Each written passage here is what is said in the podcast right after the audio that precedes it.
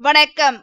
எங்கள் கதை துளி உங்கள் செவிகளின் பசிக்கு விதை துளி உங்கள் அனைவரையும் வரவேற்பது கதை துளி உங்களுடன் பேசிக் கொண்டிருப்பது உங்கள் காயத்ரி தேவி முருகன். நாம் இன்று அமரர் கல்கி அவர்கள் எழுதிய பால ஜோசியர் எனும் கதையின் பகுதி மூன்றைத்தான் பார்க்க போகிறோம். நாம் முந்தைய பகுதியில் பால ஜோசியர் ஒரு வீட்டிற்கு ஜோசியம் பார்க்க செல்கிறார் என்று பார்த்தோம். இனி இந்த பகுதியில் ஜோசியம் பார்க்க சென்ற இடத்தில் அவருக்கு ஏற்பட்ட அனுபவம் என்ன என்பதை அமரர் கல்கி அவர்களின் எழுத்து நடைக்கு உயிர் கொடுத்து கதைக்குள் வாழ்வோமா? வாருங்கள். இன்று நாம் கேட்கப் போவது அமரர் கல்கி அவர்களின் பால ஜோசியர். பகுதி மூன்று. இதில் ஒன்றும் எனக்கு கஷ்டம் ஏற்படவில்லை. முன்னமே நான் சொன்னது போல அந்த ஜாதகம் ரொம்ப சாதாரண ஜாதகம்.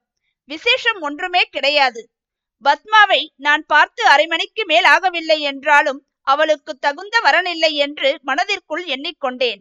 அப்படிப்பட்டவர்த்தனமாய் அவள் தாயாரிடம் சொல்லவில்லை. குறிப்பாக தெரியப்படுத்தினேன். மேலும் இந்த ஜாதகத்திற்கு இந்த வருஷம் கல்யாணமாகும் என்று தோன்றவில்லையே என்றும் சொல்லி வைத்தேன். இந்த ஆராய்ச்சியின் போது பத்மாவின் தாயாருக்கு ஜோசியம் ஜாதகம் பார்த்தல் முதலியவைகளை பற்றி நல்ல பரிச்சயம் உண்டென்று தெரிந்தது. இன்னும் அவர் உயர்ந்த படிப்பும் உலக ஞானமும் உள்ளவரென்றும் தெரிந்து கொண்டேன். என் தலையில் இந்த பெரிய பொறுப்பை சுமத்திவிட்டு அவர் போய்விட்டார். இவளுடைய தமையன்கள் தலைக்கு ஒரு போக்காய் இருக்கிறார்கள். எனக்கோ நாளுக்கு நாள் உடம்பு நன்றாய் இல்லை. இந்த பெண்ணுக்கு எப்படியாவது ஒரு கல்யாணத்தை பண்ணி வைத்து விட்டால் என் மனம் நிம்மதியடையும். தகுந்த வரன் கிடைக்க மாட்டேன் என்கிறது. ஒன்று சரியாய் இருந்தால் இன்னொன்று சரியாயில்லை என்று அந்த அம்மாள் சொல்லி பெருமூச்சு விட்டார். உங்களுடைய பெண்ணுக்கு தகுந்த வரனாய் கிடைப்பது கஷ்டம்தான் என்று நான் சொன்னேன். சொன்ன உடனே ஏதாவது பிசகாய் சொல்லிவிட்டோமோ என்று சந்தேகம் வந்துவிட்டது. இன்னும் ஏதாவது பார்க்க வேணுமா? நான் போகலாமா மாமி? என்று கேட்டேன். இன்றைக்கு நாழிகையாகிவிட்டது. இன்னொரு நாள் வருகிறீர்களா? என் பிள்ளைகளின் ஜாதகத்தையும் காட்டுகிறேன் என்றார். கட்டாயம் வருகிறேன் என்று சொல்லிவிட்டு நான் எழுந்து சென்றேன். நான் வாசல் பக்கம் போய் மதில் சுவரை தாண்டியதும் பின்னால் சார் சார் என்று சத்தம் கேட்டது. பாலன் நின்று கொண்டிருந்தான். கொஞ்சம் இருக்கச் சொல்கிறா சார் என்றான். திரும்பி போனேன். அதற்குள் பத்மா வந்து தன் கையில் இருந்த ஏதோ ஒன்றை பாலனிடம் கொடுத்து என்னிடம் கொடுக்கச் சொன்னாள். அது ஒரு ஐந்து ரூபாய் நோட்டு. நான் அதை வாங்கி மறுபடியும் பாலனுடைய சட்டை பையில் போட்டுவிட்டு இன்னொரு நாளைக்கு வரப்போகிறேன். அப்போது வாங்கிக் கொள்கிறேன் என்று சொல்லிவிட்டு போனேன். மறுபடியும் மதில் வாசலை தாண்டும் போது திரும்பி பார்த்தேன். பத்மா என்னையே பார்த்து கொண்டிருந்தாள். அப்புறம் நான் திரும்பி பார்க்காமலே சென்றேன். ஆனால் பத்மாவின் கண்களும் முகமும் என் மனத்தை விட்டு அகலவில்லை. இது எனக்கு ஒரு புதிய அனுபவமாய் இருந்தது. ஒரு பெண்ணின் கண்களுக்கு அவ்வளவு சக்தி உண்டென்று அதற்கு முன் நான் நினைத்ததே இல்லை. மறுநாள் அந்த குடும்பத்தை பற்றி அக்கம் பக்கத்தில் விசாரித்தேன். பத்மாவின் தகப்பனார் பெரிய உத்தியோகத்தில் இருந்தார் என்றும் ஐந்து வருஷத்துக்கு முன்னால் இறந்து போனார் என்றும் அறிந்தேன். அதற்கு பிறகு பாகிரதி அம்மாள் எழும்பூரில் இந்த வீட்டை வாடகைக்கு எடுத்துக்கொண்டு செட்டாக குடித்தனம் பண்ணி குழந்தைகளையும் படிக்க வைத்து வந்தாள். பையன்கள் இரண்டு பேரும் பிஏ பரீட்சை தேறினார்கள். ஒருவன் ஆகாச விமானம் ஓட்ட கற்றுக்கொண்டு சில மாதங்களுக்கு முன்புதான் எட்நூறு ரூபாய் சம்பளத்தில் பைலட் வேலையில் அமர்ந்தான். அப்போது ஊரெல்லாம் அவனுடைய சாமர்த்தியத்தையும் அதிர்ஷ்டத்தையும் புகழ்ந்து கொண்டார்கள். பிறகு யுத்தம் வந்தது. கே. ராமசுவாமி பிரிட்டிஷ் ஆகாசப்படைக்கு தேர்ந்தெடுக்கப்பட்டதாயும் சீக்கிரம் சீமைக்கு போகிறதாயும் பத்திரிகைகளில் கொஞ்ச நாளைக்கு முன் பிரசுரமாகி இருந்தது அவனுடைய சகோதரன் கிருஷ்ணசுவாமி ஏதோ ஒரு அமெரிக்க வியாபார கம்பெனியில் டிராவலிங் ஏஜென்ட் என்று தெரிந்தது. இந்தியர்களுக்குள் ஆகாசப்படையில் சேர்ந்தவர்கள் அப்போது வெகு சிலரே ஆதலால் மேற்சொன்ன விவரங்கள் எல்லாம் அநேகம் பேருக்கு தெரிந்திருந்தன. இப்படியாக பிரசித்தி பெற்றிருந்த குடும்பத்திலேதான் எனக்கு அறிமுகம் ஏற்பட்டது. இரண்டு நாள் கழித்து ஒரு நாள் சாயங்காலம் மறுபடியும் அவர்கள் வீட்டுக்கு போனேன். வாசற்படியில் வழிபார்த்து நின்றவள் போல் பத்மா நின்றாள். எங்கள் அம்மாவுக்கு என்னமோ உங்களை ரொம்ப பிடித்து போயிருக்கிறது. முந்தானாலும் நேற்றும் நீங்கள் ஏன் வரவில்லை என்று கேட்டுக்கொண்டிருந்தாள் இன்று மறுபடியும் பாலனை அனுப்பலாமா என்று யோசித்துக் கொண்டிருந்தாள் என்றாள். உள்ளே சென்றேன். பாகிரதி மாமி முன்போலவே நாடாக்கட்டிலில் படுத்துக் கொண்டிருந்தார். என்னை கண்டதும் எழுந்து உட்கார முயன்றார். ஏன் மாமி நீங்கள் எழுந்திருக்கிறீர்கள்? படுத்துக் கொள்ளுங்கள். உங்களுக்கு இன்னும் உடம்பு சரியாகவில்லையா? யாராவது டாக்டர் வந்து பார்க்கிறாரா? என்று கேட்டேன். என் வியாதி மனோவியாதிதான். அதை எந்த டாக்டராலும் தீர்க்க முடியாது. இந்த பெண்ணுக்கு ஒரு கல்யாணத்தை பண்ணிவிட்டேனானால் மனது கொஞ்சம் நிம்மதியடையும் என்றார். அப்போது பத்மா போ அம்மா உனக்கு எப்போதும் இதுதான் வேலை. இந்த பேச்சு எனக்கு பிடிக்கவே இல்லை என்றாள். உன்னை யார் இங்கே கூப்பிட்டார்கள்? நீ போ மாடிக்கு என்றார் பாகிரதி மாமி. பாலா வாடா நாம் மாடிக்கு போகலாம்.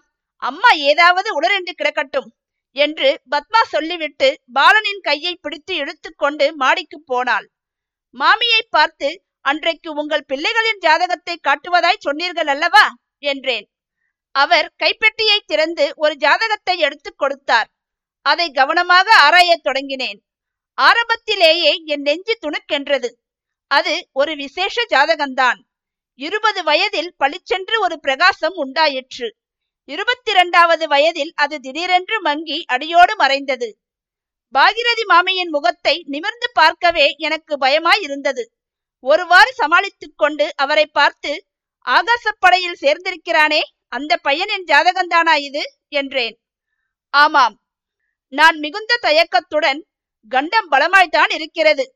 ஆனாலும் பயம் இல்லை ஆயுள்காரகன் நல்ல இடத்தில் இருக்கிறான் அல்லவா என்றேன். அது எப்படி? என்று கேட்டார். நான் ஏதேதோ சொல்லி பார்த்தேன். அதற்கெல்லாம் அவர் ஆட்சேபனை சொல்லி வந்தார். கடைசியில் நான் இதிலெல்லாம் என்ன அம்மா இருக்கிறது? யார் அவ்வளவு சரியாக ஜாதகம் கணித்து வைத்திருக்கிறார்கள்? சாஸ்திரத்தை தான் நாம் என்ன பூராவும் கண்டுவிட்டோமா?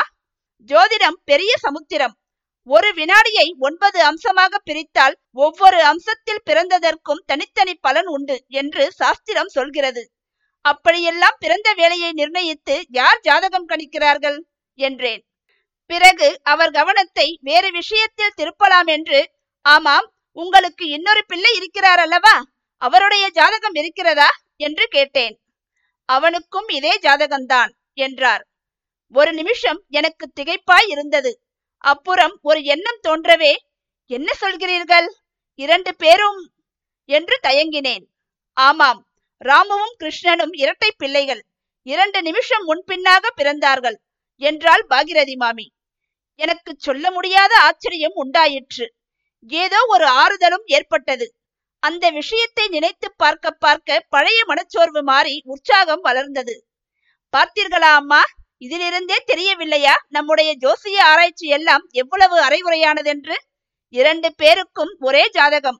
ஆனாலும் இரண்டு பேருடைய போக்கும் முழுதும் வித்தியாசமாய் இருக்கிறதல்லவா ஒருவன் யுத்த களத்துக்கு போக இன்னொருவன் இங்கே சௌக்கியமாய் இருப்பானேன் இவன் எப்போது இங்கே சௌக்கியமாய் இருக்கிறானோ அவனும் சௌக்கியமாக திரும்பி வந்து சேருவான்.